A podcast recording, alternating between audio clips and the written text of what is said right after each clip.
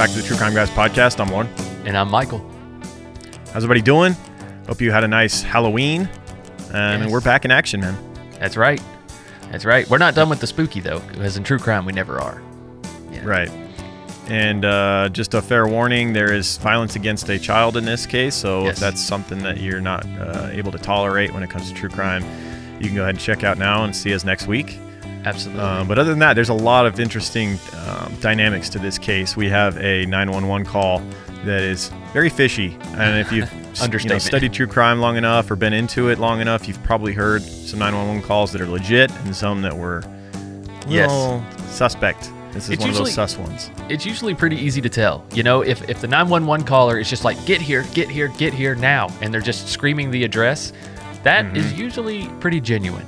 You know what I mean? You, they, they have Yeah. genuine concern for someone hurt, but when someone's trying to explain, They're not interested in giving you a it- bunch of uh, a bunch of details that are just like not necessary. right? uh, giving giving you their daily routine. Well, first I do this and I brush my Right. teeth. Like, bro, your daughter's missing. I don't care about all right. this. Let's back up a minute. Well, let's see. This morning I had oatmeal, and Yeah. uh, yeah, it's like yeah, that's a red flag. And she watched her favorite show, right. uh, which usually runs from 9:30 a.m. to 10 10 a.m. Right. Yeah, Yeah, we don't Yeah, need the whole have some- backstory.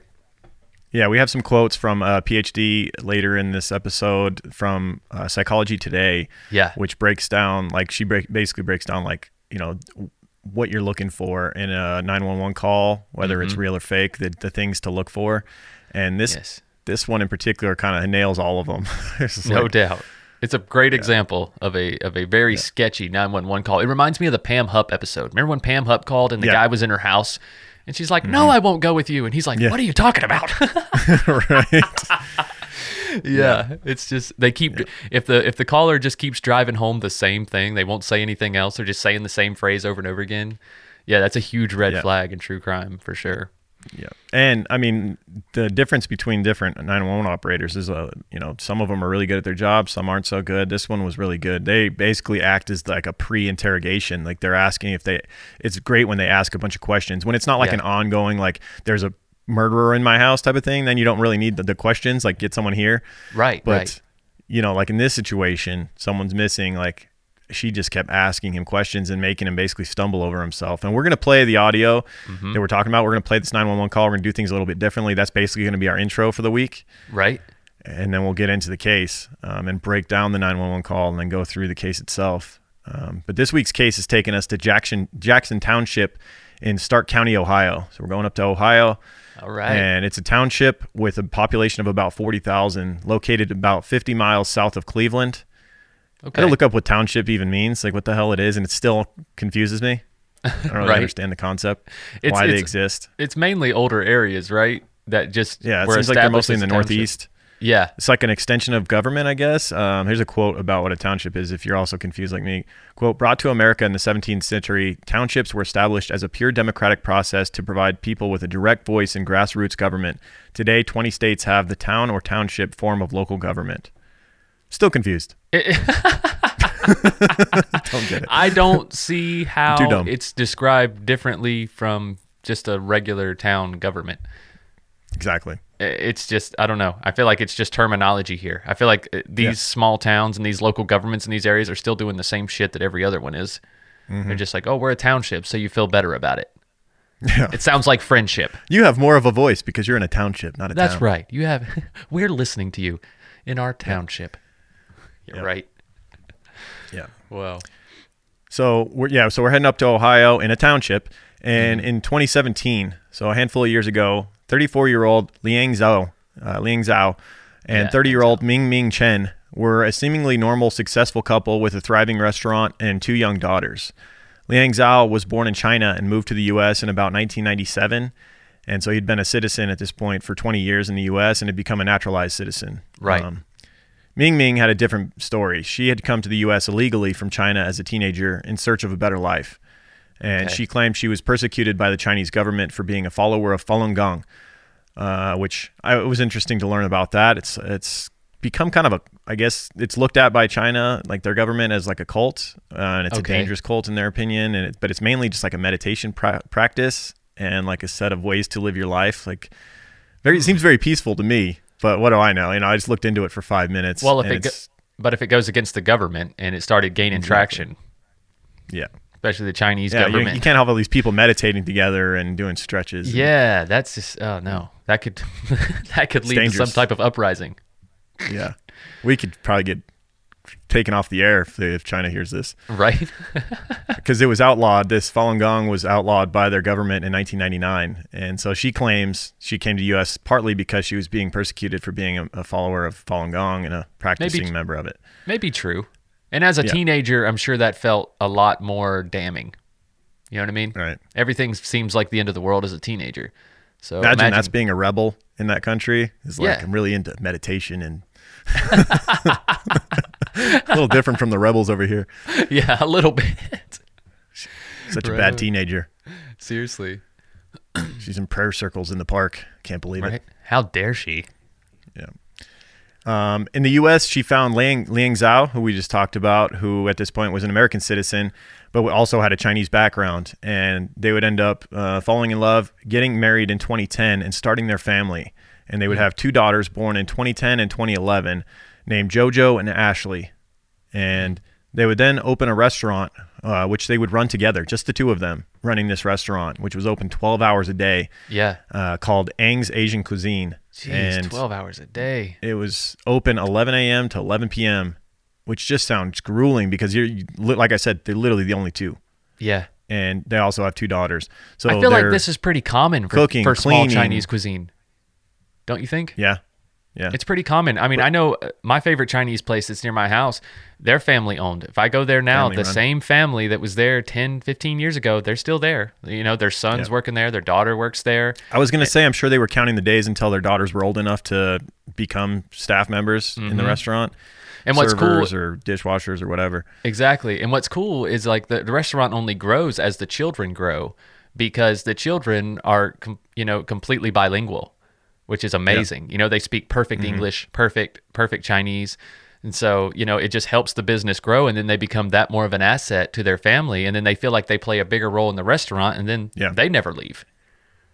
No I doubt. feel like this is very common in Chinese culture, especially in America. Right. Yeah, so they were open from 11 a.m. to 11 p.m. Just like I said, 12 Yeah. hour days, pretty brutal. Um, and Liang came from a family of restaurateurs. His father and uncles owned a chain of re- cha- Chinese restaurants called the Lucky Star, and he had come from that background, working in those restaurants with his family, Right. and that's what you know allowed him to go on to start his own restaurant. exactly. But let's get into the reason we're doing this case. Um, because everything seemed normal, like I said, on the surface of their life. They you know, Right. just a little small family running a restaurant. Staying Um, busy. Yeah.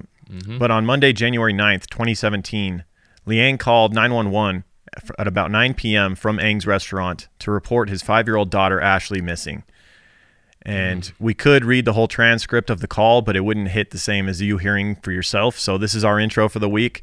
We're going to play the audio. It's, I think, about four and a half minutes of Liang calling 911, and it's a very sus call. Yes. Uh, it's it's, No it's, it's doubt. got all those little red flags that you're you would expect. yeah. So And enjoy this. So we'll, we'll talk about those. Yeah, we'll talk about those on the other side of this. Uh, but enjoy this 911 call, and then we'll talk about it in detail afterwards. All right. Sounds good. Hi, yes, uh, I I need some help. Okay, where are you at? Uh, 4924 Portage Street. 4924 Portage? Yeah. Hey, what's going on? I, I can't find my daughter. Okay, how old is she? Uh, five. She just turned five. Sugar, stop it. Okay, and you're at Ames? Thanks, yeah. When's the last time you seen her? Uh, uh, this afternoon, probably? Around what time? Uh, three, maybe four?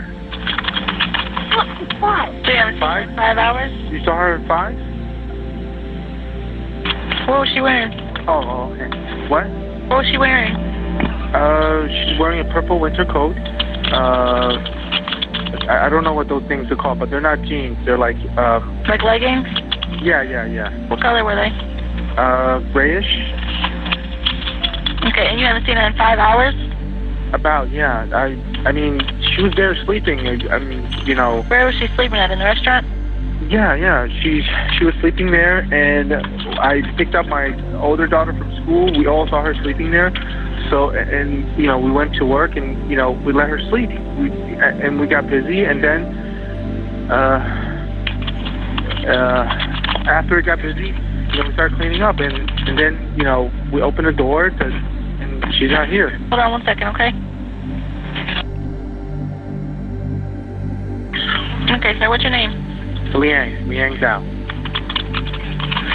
Okay, do you have any videos or anything in there where you can see a video, see if she was laying there? No, no, no, no. We don't have any security camera in the sys- uh, in the restaurant. We've been here for six years. We never had security cameras here. Okay. But we we saw her, uh, like all of us, like my wife, myself, and my older daughter. When we came back, when I picked up my uh, uh, older daughter from school, we saw her there sleeping. Okay, and so was there any suspicious people that came in at all? Do you think she could have No, walked no, there- and ran out somewhere? I I have no idea. I mean, she was sleeping in the back. It's kind of hard to say when she was. None of your employees had seen her? There's only two of us, just myself and my wife. There's nobody else in the restaurant. There's only So three when- people in the restaurant. When you guys Yeah. left, who was there with you? Like, who was there with your daughter when you guys left to go get your other kids from school? My wife. I, I go pick her up myself. My wife is here in the restaurant. But when we came back, she's here. Like my wife is here. The restaurant's open. The restaurant's always open. Um, I usually open up. Uh, I, I pick my. I drop my daughter off. I'm sorry. I drop my daughter off at school in the morning, and then we come here to open up. Well, right now, though, like, when you left, you said you, your wife, and your daughter left to go pick up your daughter from school? No, I didn't say that. I said my wife is here all the time. Okay, and your wife I- hasn't seen her either since around 4 or 5 o'clock? Okay, okay. Um, I think you. Okay, when we pick, when, I'm sorry, When I meant was myself. Okay, when I went to pick up my daughter, when we came back, my myself and my daughter, not my wife. My wife was here the whole time. Okay. we came back. So your wife hasn't seen her since around the four or five o'clock either. Uh, yes. I mean, uh, you mean the moment out here kind of shopping on. She says she's not sure before we got busy. Uh, usually we get these around four or five o'clock. That's the best time we can, you know, like that's right. Uh, what's your um last what's time your you saw- what's your daughter's name? Ashley. Ashley. Okay. All right, my officer's outside if you want to go and meet my officer at the door, okay? She's he's here right now. Yeah, he's already outside. In the front or the back? He should be in the front. Okay. All right. Okay? Okay. Thank you. Thank you. Uh-huh. Bye. All right. So are your spidey t- senses tingling Oh, after so that much. call? So Doesn't much. seem right, right? I am heavily sus now. Right. and like I said, the 911 operator doing a phenomenal job of just continuing to ask questions and Yes. kind of making him stumble. And um, and wha- he says, you know, right off the bat, I need some help. And he says the last time when the 911 operator asks when's the last time he saw his daughter, he says, uh, three, maybe four, or five. So three hours Three hour window. there, three hour window. I mean, I Um, understand you and- get busy at a restaurant when it's just the two of you, right? I mean, their kids you are far lose track too time, to not know what time it is. Right. But still, very suspicious when you're talking about a child. Mm. But he wasn't just at the re- like according to his own admission, he wasn't just at the restaurant the whole time like his wife was. He had gone and picked up his daughter from school mm-hmm. and brought her back and shown his daughter, the younger daughter, sleeping. And mm-hmm. you would think that would right there give you a timeline of you know what time you pick up your daughter every single day, right? From school. Right. It's always the same. So you picked her up, you brought her straight to the restaurant, and then you mm-hmm. showed her her younger sister supposedly sleeping in this back room you should know exactly what time approximately you pick say you picked her up from school at three you should know you know if it's a 10 minute drive back to the restaurant it was probably 320 Right. ish it shouldn't be three hours Not a three hour like, window. discrepancy here Yeah, that's the first red flag for sure. yeah so his story is that he and his wife you know who run the restaurant 30 year old ming ming chen took ashley to work with them uh, that morning after dropping off their older daughter at school and she slept wanted to sleep she was tired supposedly and wanted to sleep in the back room of the restaurant and just apparently slept all day long because that's what five year olds do Yeah, they never have know, energy. my five year old yeah my five year old i can't get him to barely nap for an hour at this point but Right. whatever um, yeah. yeah, they said that they had owned the restaurant for about six years and had never had video cameras because that's another great question that the dispatcher asked was, "Do you have surveillance at your restaurant?" And so Mm-hmm. clearly, if someone, if she wandered off, or if someone took her Right. from that back room, snuck into the back of the restaurant or whatever, and took her, then cameras would be very valuable. But according to the, Liang, they don't have any cameras, never have had cameras, which is kind of odd because you're talking 2017. This is not the 80s here. Like most Right. businesses have surveillance at this point. But you know, they're in a small township. You know, it's maybe crime isn't that high. But they're also in a giant strip mall. Like I've gone to Street View and looked at where this restaurant was. It's Yeah. like somewhere where you'd imagine one of the small business to the side of a Target or something like that. It's like along Oh, there. okay. So you would think in this in this massive parking lot of all these businesses, there would definitely be some surveillance there. yeah, somebody would have surveillance, right? Yeah. Because nine sure. times out of ten, like you say, there is a huge business that draws, whether it be a large grocery chain, a mm-hmm. Walmart, a Target, something. Yeah. Yeah, Yep. that seems odd. And any of those are going to have a lot of cameras. Mm-hmm. But you know, the police never had to resort to that because this thing became resolved pretty quickly. Oh, but we'll get to that. According to Liang, he had gone to pick up his older daughter from school, um, and when they returned, his wife, older daughter, had all seen Ashley sleeping in the room. And he said this must have been about three, four, or five. Which Yeah, I three, just four, or don't- five. Yeah, it just doesn't make any sense to me. So well, by the end of the phone call, as you could hear, uh, the dispatcher already had a police officer at the restaurant, and then Liang saying sounded kind of thrown off, like like he's already here. Like, is he at the Right. front or the back? Like, what kind of dumb question is that as well? Like, why would the fuck would he go to the back? yeah. Is it an emergency or not? The restaurant was still open. He's going to go to the front door of the restaurant. it wa- didn't close till 11. It was 9 p.m. when he made the call. yeah. He Uh-huh. just sounded extremely nervous to me. All right. So this police officer uh, arrives, takes some statements, looks around the restaurant, does like a cursory look around, um, Mm-hmm. and the next morning it was it was like full on uh, panic mode. Um, authorities issued a statewide endangered child alert for her, basically probably like a uh, what do they call those? Amber alert. It's Amber alert. Yeah, Yeah. I imagine there was an Amber alert sent out on everybody's phones. Absolutely. And then all out manhunt ensued. Um, I I mean, they had all different uh, jurisdictions involved right away. Uh, Mm-hmm. However, the statewide hunt would come to an abrupt end that that ne- very next day when police would make a more they would take a deeper look around the restaurant and they would make a grisly discovery inside inside of Ang's Asian cuisine. Uh-oh. While searching the restaurant, police found something suspicious above the deep freezer. They found this container, um, which was concealed above the, you know, in the kitchen above the deep freezer, and it contained um, young Ashley's body in it. oh my God. Yeah. So Yeah, it's hard to explain Jack- this away. In a restaurant 100%. where Mhm. only two employees and it's you. Yep. Yeah. You and your wife. Yeah, this is not looking good.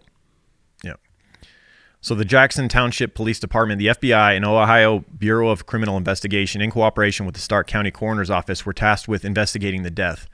And of course, Liang, uh, Liang and Ming Ming were both arrested and brought in for interrogation that day. And Have to. they they tried briefly to deny. Um, Liang was given a polygraph test and presumably failed because right afterwards he would end up spilling the beans. Oof. And this is the story of apparently what really happened. Um, Liang would go on to say that his wife was angry with the daughters or with the daughter because uh, with you know with young Ashley because she was not potty trained. Um, And that morning, what happened was Liang had gone to drop off their older daughter uh, at school, and when he returned, he said that Ming Ming was very upset with Ashley because she had had an accident. She, uh, I believe, she still wore diapers and had like pottied in the diapers, and then took off the diaper, which angered her.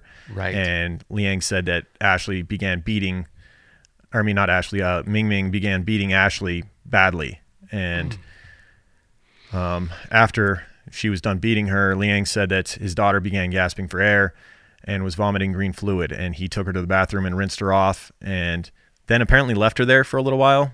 And then when he returned, she was seemingly something wasn't right. He said, I bet and he began trying to do. She wasn't breathing, and he began supposedly trying to do CPR for up to 40 minutes, which I just don't buy.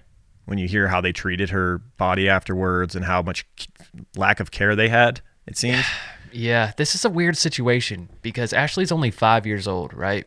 Yeah. And it's very mm-hmm. typical in Chinese culture for young children to be raised by their grandparents up until the age of four or five.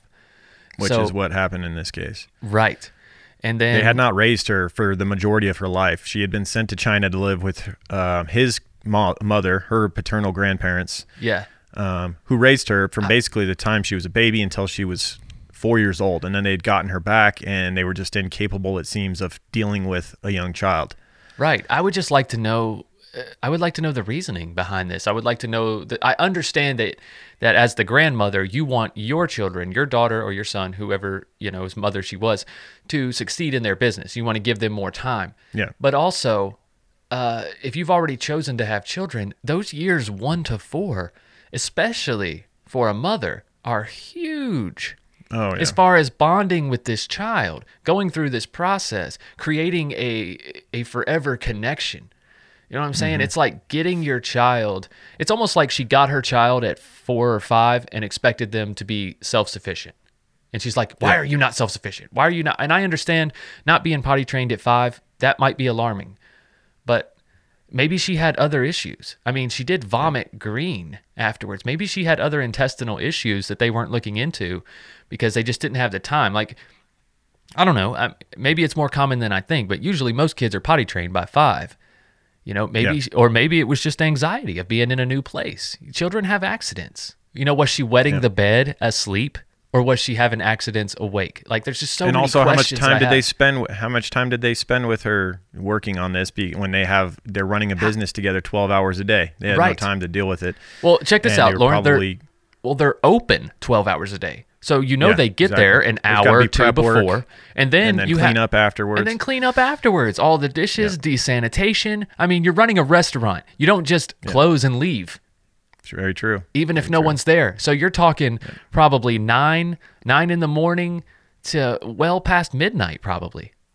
Mm-hmm. I mean, ha- what life do your kids have other than in the restaurant, fending for Right. themselves?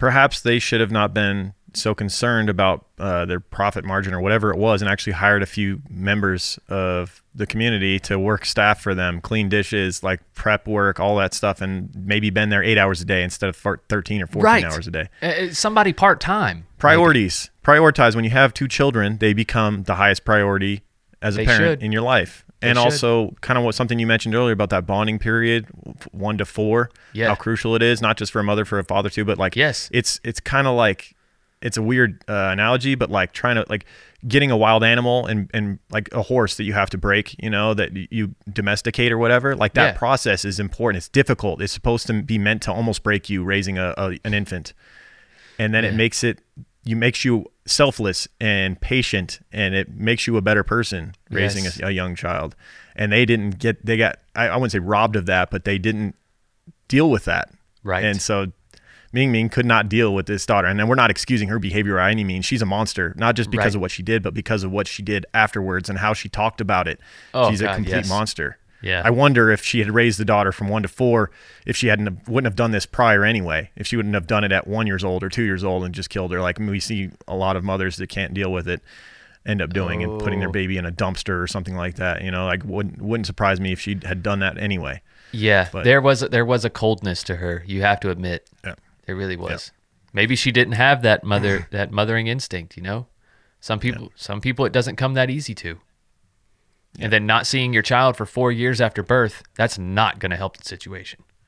And this was not, we would come to find out, not the first time that she had beat young Ashley, and I'm sure they'd she'd also beaten their older daughter as well. You know, Yeah. she this is some this is where the guilt comes in for the father, Liang, where I, I initially studying this felt kind of bad for him. I was like, oh mm-hmm. shit, like this is your wife, the mother of your children. She snaps and does something like this, and I can kind of understand why he tried to help her cover it up Yeah. until I until I heard that she had done this prior many prior times, and this wasn't like a one off. This was she had regularly beat their five year old daughter and probably Right. their six year old daughter as well. Exactly. I mean, yeah, they're only a uh, year apart.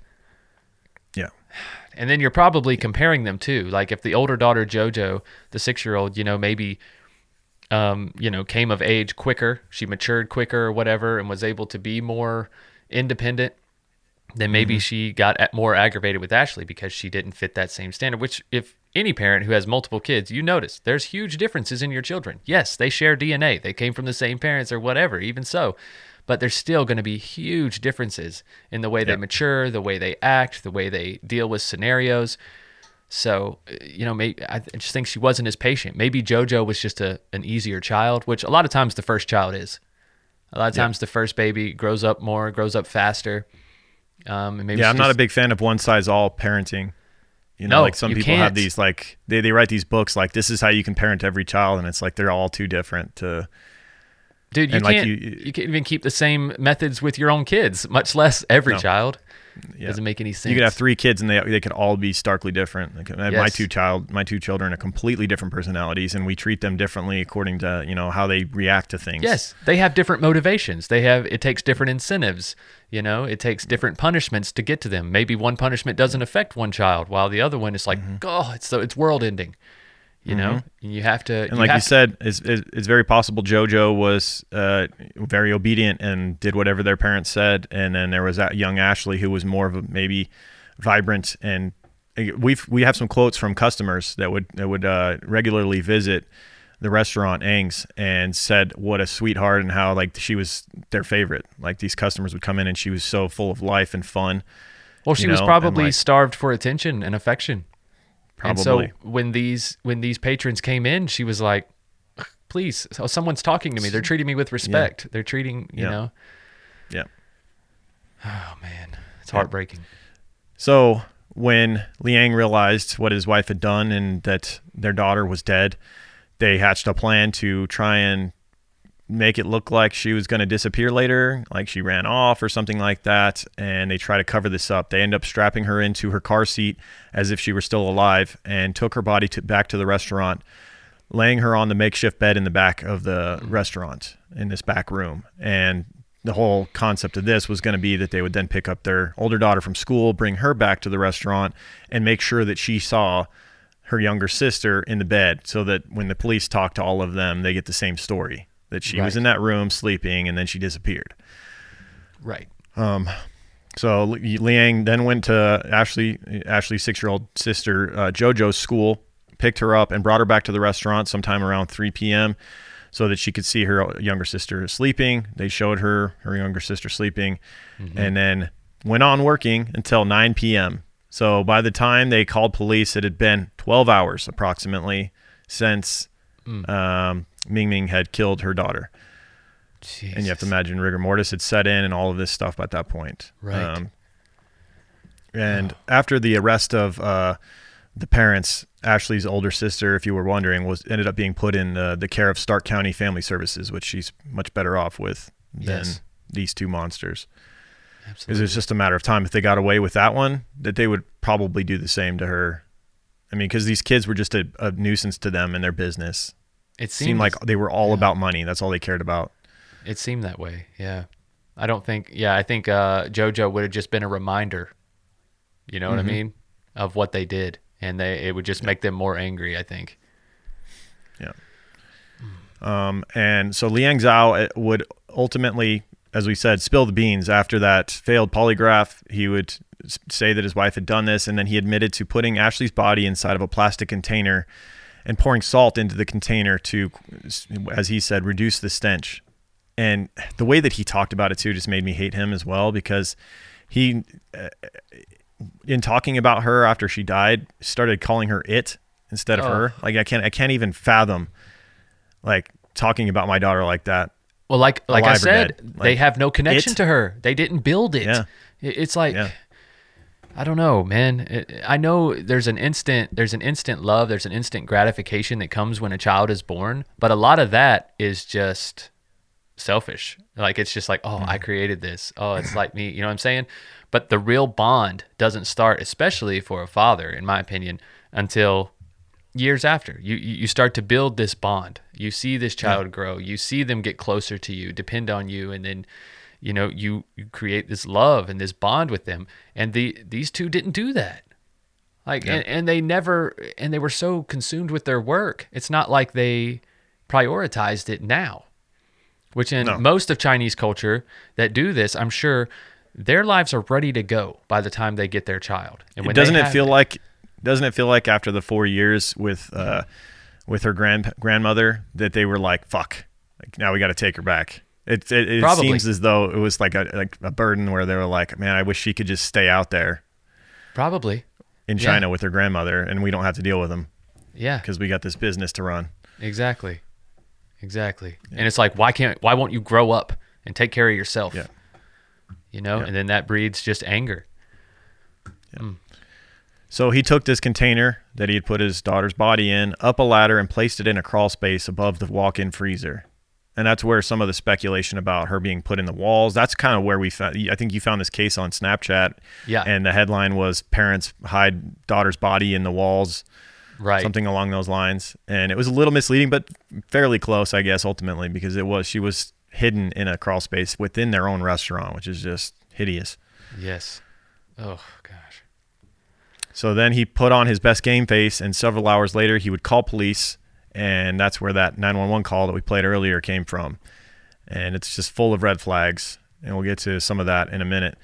Um, he also revealed that he and his wife didn't initially raise the, raise their daughters, as we mentioned uh, at length. Um, you know that they had been sent out to China to live with his mother for years Right. um, somewhat somewhat customary in Chinese culture. It seems like um, Yeah. for grandparents to be at least heavily involved. Right. It seems like not always is it just the grandparents that raise them, but a lot of times the grandparents live with the parents. That's what I was gonna say. And the grandparents play a big role in raising the grandchildren, but the parents are also there and part of it. Seems Right. more more much more common than Yes. sending them off to China for years. That's what I was going to say. I think a lot of times these people live in multi generational homes, right? So Yeah. they have the, the room and the space, and they're also, like you say, they're still around their children every day. But it's like having a live in Mm-hmm. Which is crucial that also important cares them. to develop that connection, Yes. to be in the same household as your young child. yes. Whether you're a sociopath or not. No doubt. wow. Yeah. So it was when young Ashley was returned in JoJo that the uh, abuse began within the household. Liang said that Ashley would trigger Ming Ming uh, when she wouldn't listen, and that's when she would hit her, quote unquote. He also admitted that she ne- that he never reported the abuse because he didn't want to split up his family. So this is where that's even more him. dishonor, right? This is where I turned on him. I'm just like, you know what? You're watching your wife like badly beat your children, and you're you're t- too afraid to say anything because maybe the family needs to be broken up. You Yep. know, like think about the child. Put yourself in that child's place for God's sakes. Like stop thinking about yourself. That's right. Yeah, this Jesus. definitely this this fills him with just as much guilt as her. Yeah. Um, and honestly, who knows if he was also beating the children? We don't have any evidence, but I wouldn't wouldn't be that surprised. No. No. Um, he told police that they then put her in a car seat, took her to the restaurant, as we mentioned. Um, he says, "quote We brought her inside and just laid her there, and we continued working." Um, Police told their six-year-old daughter that, uh, Z- or Zhao told police that their six-year-old daughter was very impressionable, and they believed she could be persuaded to believe that his sister was okay if they showed her sleeping in the back room. Well, yeah, Right. she's a six-year-old. Right. Of course, she's gonna Yeah. kind of tend to believe what her parents tell her. Right. Why Um, wouldn't she? Yeah.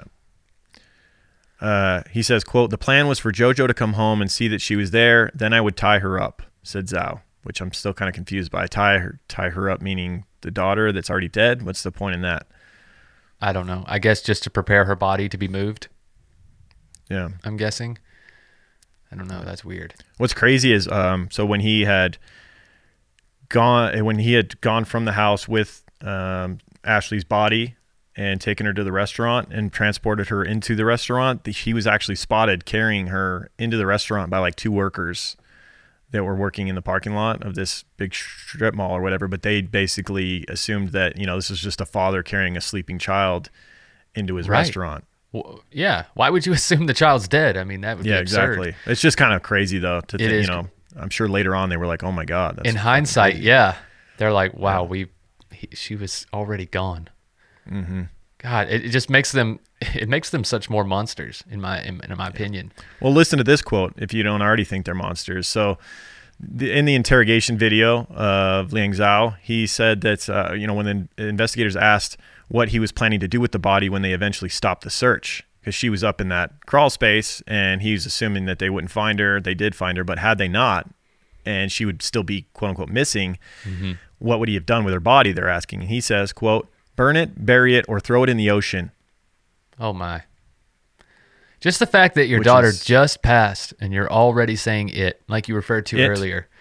It It's and all just that quote, burn it, bury it, or throw it in the ocean. Oh, is the mo- one of the most despicable things I've ever heard. Talking about a it five just year old. goes to show they had no connect, connection to these children. Like no, they just looked at them like an item, no empathy. clearly to be disposed of at, at their own whim. Apparently. And there's some quotes from Ming Ming, who killed the, the young girl. Quote, I just killed her and then she died. I told my husband to take care of it. Can you imagine? Mm. That's your honeydew list. Uh, get rid of our dead daughter Oh, today. That's part of your chores. right? Because they got customers coming in. Yeah. And she expressed some of her frustration, which led up to this quote. I need to take care of everything from the restaurant. I only have two hands. I don't want that. I, I don't. I don't want to do that to Ashley, but you can't control yourself sometimes. Mm, no. That's that's unacceptable. That's unacceptable. I yeah. I She realize makes it that. sound like I realize she makes it sound like she had like a Snickers bar on a strict diet or something. Like sometimes I can't control myself. Like Yeah. Right. killing your daughter doesn't fall into that category, you know? No. No. And you knew this was happening, and you probably knew it was escalating as well, just like Zhao did. Yeah. He saw this. So, County Prosecutor John Ferrero said evidence and interviews in the case indicate that Chen didn't plan to int- uh, plan or intend to kill the daughter, and that it was tra- a tragedy committed in a fit of anger by a mother who had never bonded with her child. So that's the prosecutor. The defense attorney uh, disagreed with that characterization, saying that Chen is apologetic and takes responsibility for her actions. Um, he also said that the case, if, if it had gone to trial, they would have argued that Chen's husband, Liang Zhao, was violent toward the, both the girl and Chen, and that he also bore responsibility for the death. I agree Um, with that. As it was, yeah, as it was, mean, Liang Zhao would. Go ahead. I was just gonna say I don't know if he was violent towards them, um, but they, I mean they must have some type of evidence, right? Says they would argue Well, that probably husband- state probably statements from Ming Ming. I'm sure it sounds like she turned on her own husband. She's a very selfish person, and probably Yeah. tried to put some of the blame on him to her defense attorney, and Yeah. he bought it, or at least he acted like he bought it because that's his job. right, right, and also he. But I we- mean, he turned on her too. I mean, they just, yeah, they were we just have no all about evidence. self-preservation. We have zero evidence of him abusing or hitting his children. We have all the evidence in the world that she does. She does. So I'm going to go with what we have factual evidence of. She killed her daughter. She beat her so bad. Fair enough. Um, so Zhao would plead guilty uh, to obstructing justice and corpse abuse, tampering with evidence, and endangering children, and agreed to testify against his wife in exchange for murder charges being dropped against him. And his attorney, who previously said that Zhao maintained his innocence in the child's death, um, uh, basically uh, got him 12 years for this this plea deal where he uh, testified against his wife. And during a hearing on October 12th, 2017, Ming Ming Chen would plead not guilty to the murder charge by reason of insanity, once again being a selfish piece of shit, not even being willing to admit to what she had done and take responsibility for her actions. Right. I thought I thought you were overwhelmed and your anger Mm-hmm. got the best of you. Which is it? Like you're either Yeah. insane or you were overwhelmed. Because an insane person, you know, they probably wouldn't feel that. They wouldn't feel the stresses and the anxiety of real life and trying to take care of children in a restaurant and all that. Probably wouldn't even be Yeah, capable and- of doing that. I was going to say, and what other evidence do we have of you being insane other than this one act? I mean, you had Right. an absolutely normal life otherwise. You went to work every day, ran a business successfully. Yeah. Yeah, Yeah. so I mean, it's, Doesn't it's, add abs- up. It's, it's absurd. Yeah. And so on December 29th, 2017, after she pleaded guilty to involuntary manslaughter, she would be sentenced to 22 years in prison. And as it is, when she gets done with that 22 year sentence, since she came to the U.S. illegally when she was a teenager, she will actually be deported back to China after being released from prison. So she'll be China's problem uh, when she's done with her 22 year sentence. And at least she'll be far away from her daughter, her other daughter, JoJo. Yeah. Because And by, by then. JoJo will be an adult, obviously. Yeah, and we have some good quotes from the judge who said it as you know as well as what you're saying. Um, the judge who put put out the uh, sentencing, Stark County Common Pleas Judge Chryssa Harnett Hartnett told uh, Chen it was with great pain that she referred to as her as a mother when speaking to her. Um, children, she said, should be able to rely on their parents for love, safety, and protection. And in this case, I can't imagine the horror for your child, Ashley. Quote, this was a tragic case, but part of the reason that we did this was so we know that she'll be in prison long enough that when she gets out, JoJo, her older daughter, will be grown, a grown adult and be able to protect herself. Yeah. So the 22 year sentence ensures that Yeah. six year old, uh, who, who was six at the time, now she's a teenager because this was in 2017, Right. Um, it ensures that she'll be well into adulthood by the time her mother, mother gets out, and then she'll be obvi- uh, obviously taken to China anyway. So she will have her own um, make have to make her own decision as to whether she ever wants to have a relationship with her mother who did this to her younger sister, and hopefully not. Right. She'll be what around 28. She'll be up- she'll be pushing 30 when her mom comes Yeah. out. You know, it sucks she has to grow up without a mother though, but maybe she's able to reconnect with her grandmother. I don't know. Yep. That's a tough situation. She was put in child protective services, right? Stark County because her father had to do 12 years, right? Yep. So she's I mean, minimum she's going to be 18 before either of her parents get out. Yep. Yep. Yeah, that's tough. Yep.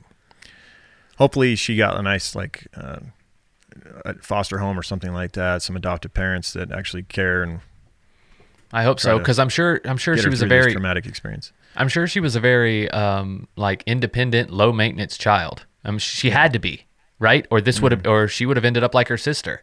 She had to Mm-hmm. Be a low maintenance, you know, self preserving type of child. Mm-hmm. And that's that's what's so sad about it. Like both of these girls probably could have had a bright future just because they were raised, uh, you know, around constant work and you know good work ethic, I guess. Um, Mm-hmm. no fun. Seemed like they hadn't. They were allowed to have no fun in their lives. Right, right. They didn't have time for it. Parents didn't have time for it. Yeah. Like you said, they prioritized that business. But as for young Ashley, who was taken far too soon, uh, a man named Douglas Penz- Panzarello uh, at the time worked across the street from Ang's restaurant and said he went there all the time. And he called Ashley Zhao very social for such a little girl. Quote, a lot of five year olds are shy. She was very vocal. She's not afraid to talk to you. Another regular customer named Marty Shamali said, quote, she was the sweetest little thing. I loved her so much. Every time I picked up food, she was behind the counter and would talk to me. So just absolutely horrible. And the parents, they just didn't know what they had. They didn't appreciate her. You know what I'm saying? Yeah. Yep. The judge uh, that sentenced Ming Ming continued. She said, "No number of years would constitute a long enough prison term, but th- but that avoiding a graphic trial to preserve Ashley's memory for her sister, who was old enough to understand what is happening, was desirable." She added that she felt comfort comfort knowing that the couple's living daughter was far better off without having Chen as a parent. I agree with that. I agree with that. And as for the as for the 911 call, we have we have some quotes from an article from Psychology Today called "Lying, Murder, and Deceptive 911 Calls" by Joni E. Johnston. Here we go. And so she's going to break down some of these red flags that were in that call. Mm-hmm. Quote, genuine 911 callers have one goal in mind to get medical assistance to respond as soon as possible. I need an ambulance right now at 1940 Seaview Avenue right now. My husband has been shot, is an example. They don't care about being polite, offering Exactly. explanations for where they've been before they discovered the victim, or offer extraneous information such as the fact that the two of them had been in an argument or that the victim had been in a car accident two weeks ago.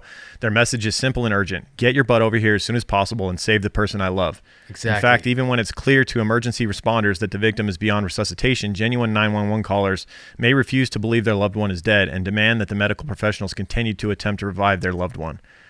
Finally, one distinguishing factor between fake versus genuine 911 calls is the use of evasion. We all know it takes a lot more energy to lie than to tell the truth, and keeping a story straight is especially hard when you're making it up as you go along. As a result, fake 911 callers are more likely to get thrown off by easy questions. Huh? In response to how many stairs did they fall down? Giving conflicting information. He was fine a few hours ago. I've been asleep all night. And avoid or repeat question, uh, repeat answers, which is very much what uh, Liang was doing in that phone call. The the constant, huh? What? No. What do you know? This is. I told you. This is what happened. Right. You know, con- right. constantly going over his own story that he made up in his fucking head. Exactly.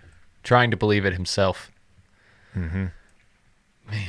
So And just the fact, I don't know, man. I guess the fact that she went missing, I guess it, that's why they reported her missing instead of, oh, we found her dead, you know, Yeah. in this back room or whatever. I think it was easier. I guess they thought that, what, the cops were just going to come in, check their apartment, find nothing, start a local search, and then in the midst of that, they were going to go and hide a body. You don't think the cops are going to be keeping tabs on you? I think that next morning they had actually already been searching the woods behind the strip mall where the restaurant was. Right. I think that was their hopes, is that they were going to buy that Ashley wandered off and got snatched up by someone or whatever, and they would never find her clearly, and they when they would, as he said, burn the body, get rid of it or whatever, get rid of the evidence, and it mm-hmm. might have worked had they n- not stupidly put her body in their own restaurant, like they probably would have been a better off like temporarily hiding the body, reporting her missing, and then later getting rid of the body for good type of thing. Right. Here, here's But- my thing, dude. Why not? Why not? I mean, if if you're already this dark and you're already come to terms with you're just going to get rid of the body, why not do that first? I mean, Yeah. what you couldn't shut down the That's store? point. I guess I couldn't shut down the store, the restaurant for a No, couple that would hours. be a, that would that would be definitely uh, alarming to police. Like, why did you do that when your guys are always open? This is your number one priority is your restaurant, That's true. and then you just happen to close down on the day. Well, it would make But- sense that they would close down if she was missing for a few hours, right? yeah.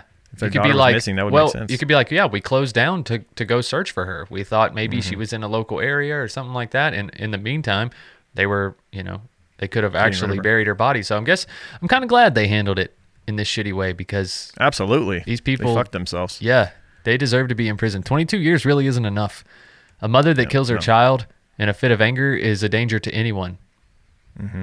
And and when you see the behavior and the ab- absolute lack of remorse afterwards, and That's just I'm saying. complete narcissism, just only caring about herself.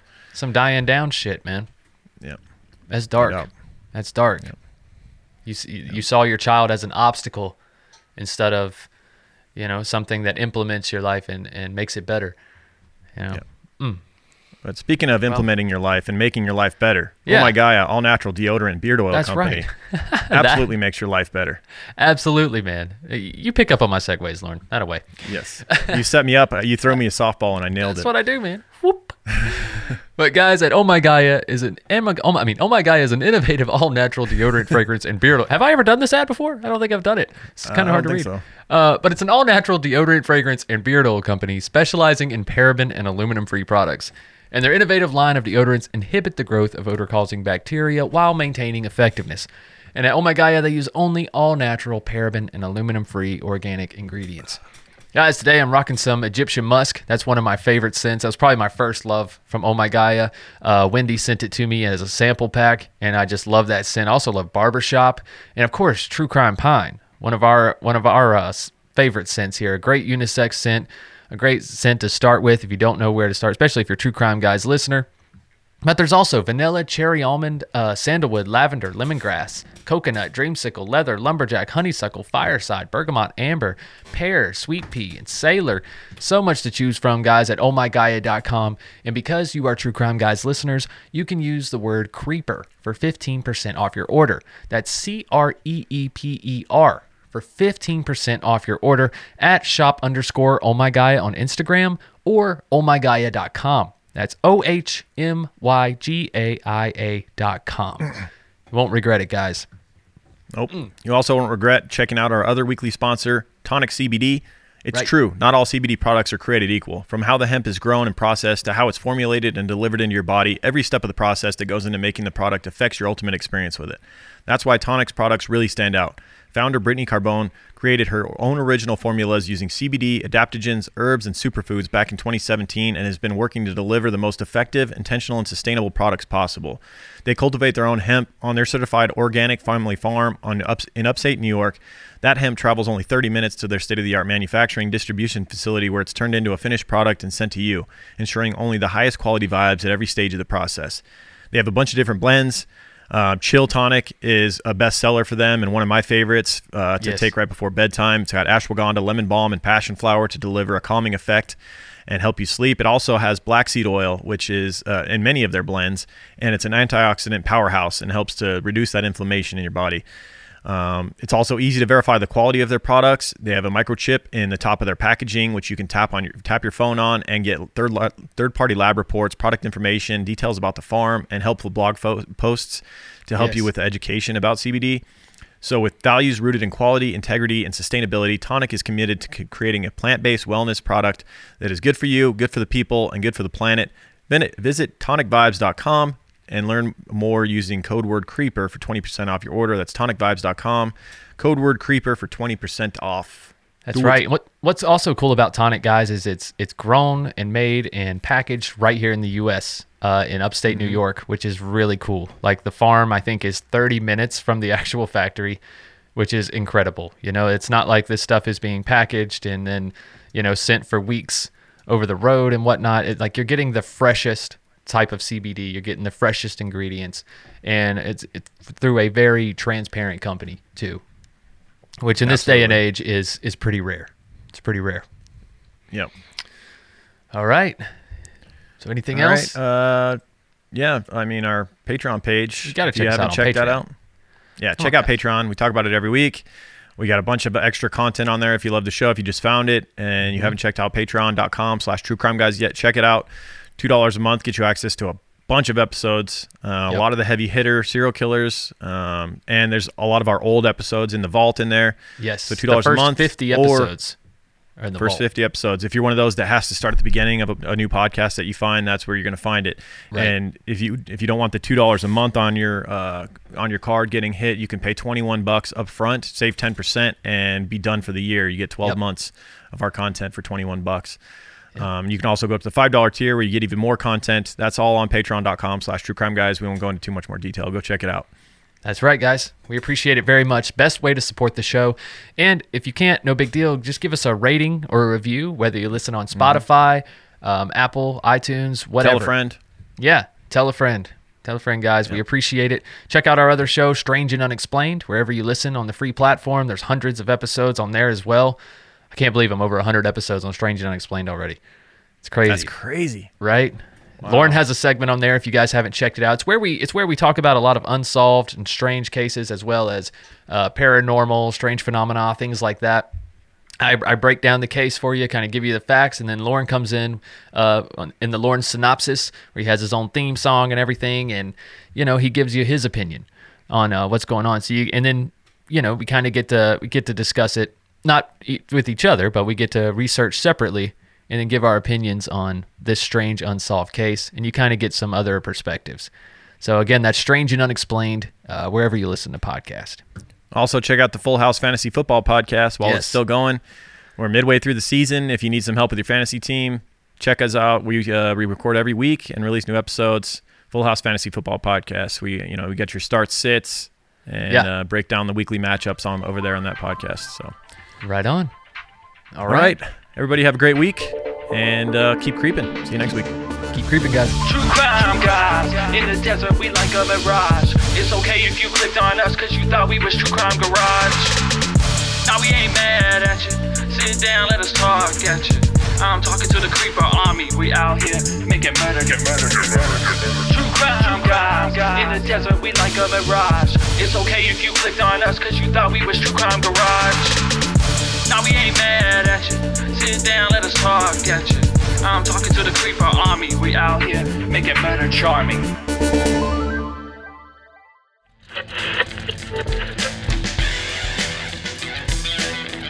From the minds of true crime guys, come.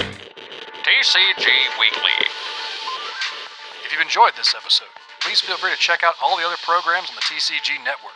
Every Wednesday, a new episode of True Crime Guys proper, Strange and Unexplained on Mondays, and Full House Fantasy Football on Fridays to start your weekend.